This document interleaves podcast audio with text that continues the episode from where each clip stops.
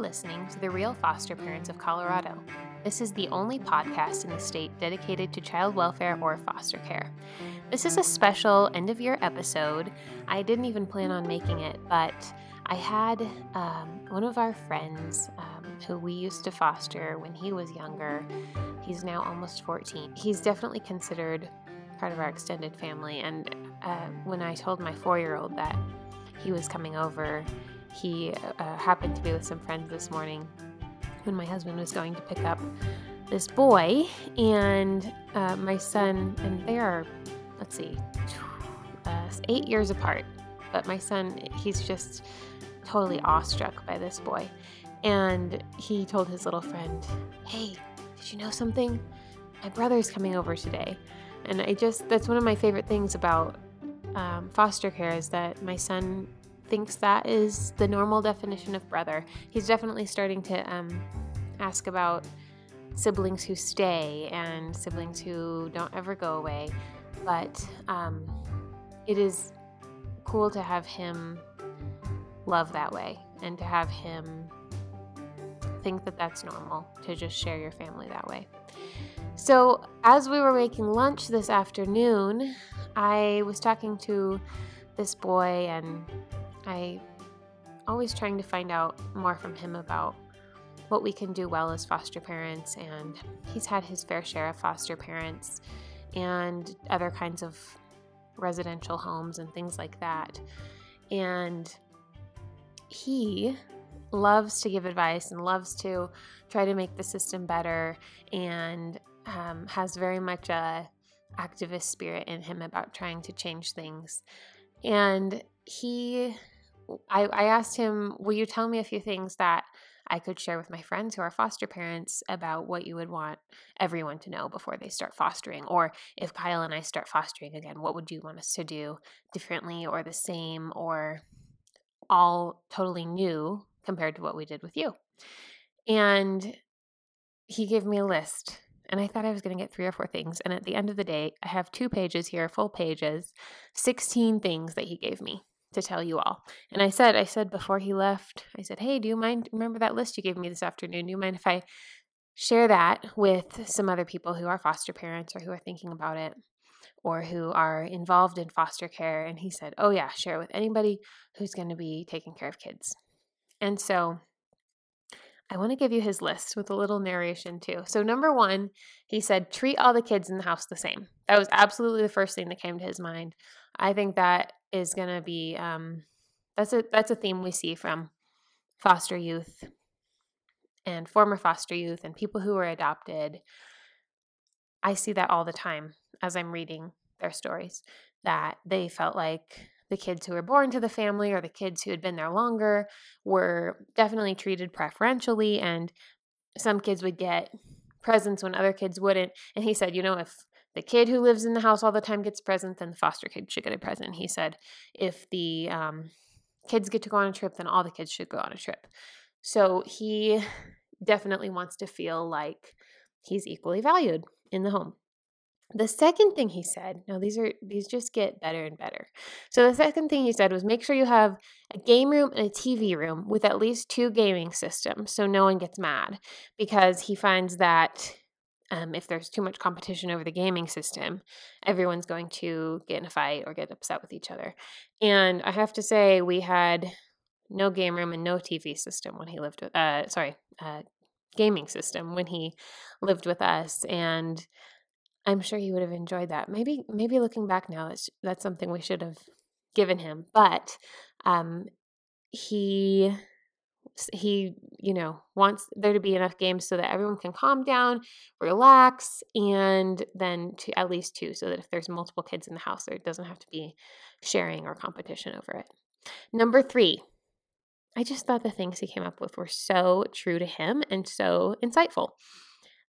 And he said colors. So red can be a trigger color. And he said, most kids like me and most kids in foster care like dark colors. So just let them wear dark colors if they want to. And I think I remember a couple of conversations when he lived with us a few years back, um, a year and a half ago. And where I would say, "Hey, could you wear this? Because we're going somewhere nice." And he just wanted to wear his dark shirt with a wolf on it or something like that. And, you know, I don't think I chose to die on that hill, but looking back, I wonder if I would have even brought it up um, in hindsight.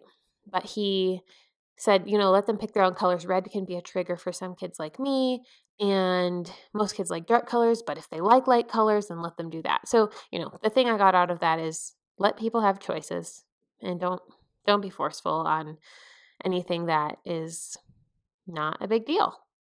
Number four, he said, make sure you have a backyard where the kids can do projects, where they can build something. And he was recalling how at our house we had a little, um, a small guest house, I guess, in the backyard that was just used for play, play area. And he loved going in there to calm down, to be alone, to relax. And he said, if you have a project area in the backyard where a kid can build a small house that they can go to when they need to, uh, be alone and calm down, then that would be super helpful. Number five, he said, have no more than four kids in your home. And I was thinking he would say this is because he wants to make sure there's enough attention for everyone. And maybe that is uh, under the surface, one of the things he's talking about. But he said, have no more than four kids in your home, because if one kid goes and wants the remote and then another kid wants it back, or if someone wants a game controller and another kid wants it back, it's manageable, manageable. to pull four kids off each other, but if you get to five, it just gets out of control. So funny, uh, funny thing that kind of shows some of his experience. Um, and we only had him and our son in the home when, when he lived with us. So it was pretty different than some of the other places he's been. And then I asked him, actually, I said, would you have preferred that we would have other preteens in the house with you? And he said he thought that would be fun. Um, but then at the same time, he doesn't know, because some Some other kids his age are really annoying. So he said he couldn't say. He said, number six, give them like ten dollars a month for an allowance. And then he modified that to, I think he ended up saying twenty-five dollars a week after he realized ten dollars a month isn't that much. But he said, give them an allowance and let them have something to spend. And that's something um, for teenagers and preteens, I think that's built into the stipend for foster care, and a lot of foster parents put that in a bank account and save it up for the kid to have later, or let them actually have free reign of their bank account. And both of those things can be really helpful for growing up and learning how to do how to do money well. Number seven, he said, don't buy video games that have blood or killing in them. So instead, apparently, he's telling me this. I don't know if this is true. My brother played Halo when I was younger. Um, apparently, he says that you can get Halo and not have, when someone is shot, someone there's no blood, um, but there's just confetti comes out. And I'm not exactly sure that that's true. But again, something that he's pretty self-aware of is um, if you're seeing a bunch of violence, it's going to make you want to be violent, is what he told me. And so he said, if you're killing someone, at least make sure there's confetti coming out in the video game. Number eight, let the kids go on trips with their family if approved by the judge. So this came out of me asking him how foster parents should treat the kids' parents. And he said um, he would want them to be respectful if the mom, if his mom wanted to take him on a trip, that the foster parents should be enthusiastic about that. And and then, of course, because he's been in the system so long, which I think it's kind of sad, he knows, but it would have to be approved first. So that's number eight. Number nine, let them have a heater or fan in their room. That's something he had at our house, and he just likes to be able to control the temperature. Again, controlling anything he can that's within safe limits. There's a lot of things we can give kids control over that I think helps them feel not quite so subjected to the system. And these are the funniest small things that I would have never thought of. I, I tend to think a lot more big picture than this, but to a kid, this is the important stuff. And so I think that's why it's important to listen. Number ten, keep boys and girls in separate bedrooms. Thought that was a great one. Number eleven, let the kids introduce themselves first. Welcome them in when they come, you know, it's their first time meeting this foster family coming into the home. Um, ask them what their favorite kind of candy is and then buy it for them. Um, let the kids who live there already introduce themselves. And basically he was saying just be welcoming and do something to be warm. Number twelve, give them bubble gum to calm down. So he was telling me about these huge chunks of bubble gum that he chews. And this is, again, this is what happens when a kid is in therapy from the time they're five or six years old. They start to learn all these coping strategies. They could almost, uh, they they start sharing coping strategies amongst themselves that they learn from their therapists or from their treatment people.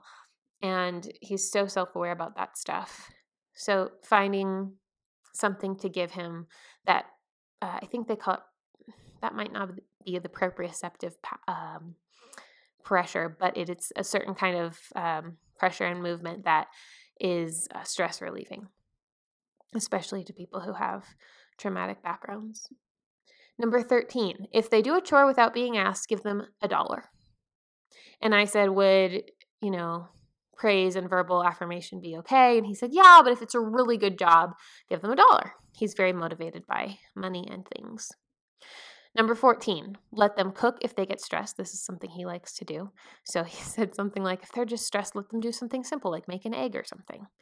And that is something he did at our house uh, quite often. And I remember he made breakfast for us the morning he moved home to be with his mom.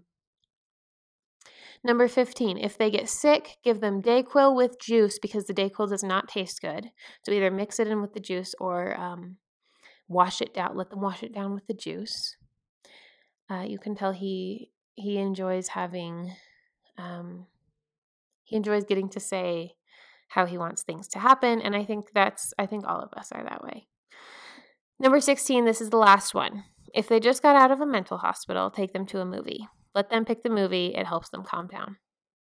So that is my list of sixteen things that a fourteen, a fourteen-year-old who has spent most of, I wouldn't say most of his life, probably about a quarter of his life in foster care, off and on since he was little. Um, those are the things he thinks about when he thinks, what would what would a good foster home be? What would it be like to be in a home where all my needs are met and I feel safe and comfortable and welcome?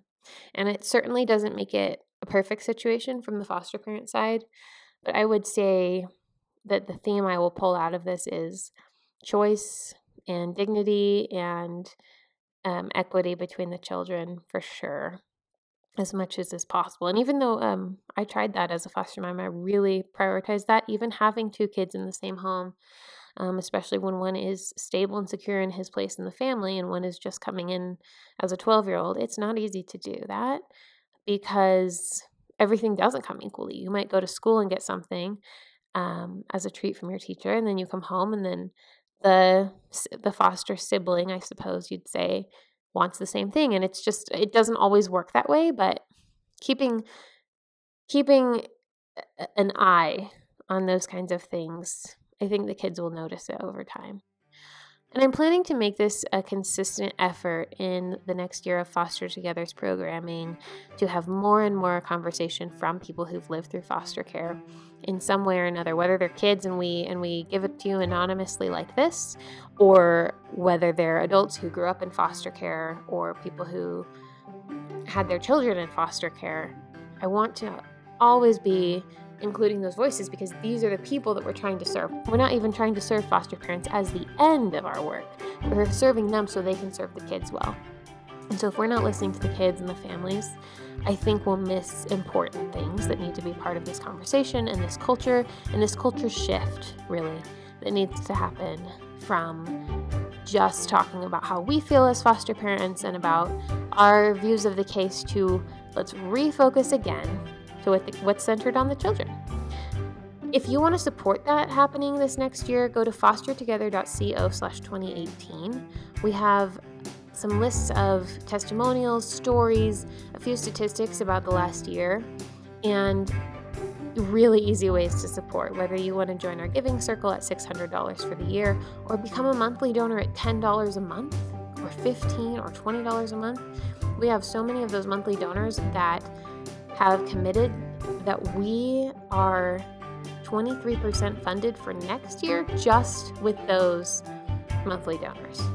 And so don't underestimate the power of ten or twenty or thirty dollars a month because that pushes us in a very sustainable way. You can read all about the business plan for next year, all of the plans for next year at foster together dot co slash twenty eighteen and email me if you have any questions about that or if you have ideas of people I should put on this podcast. Thank you for listening to The Real Foster Parents of Colorado.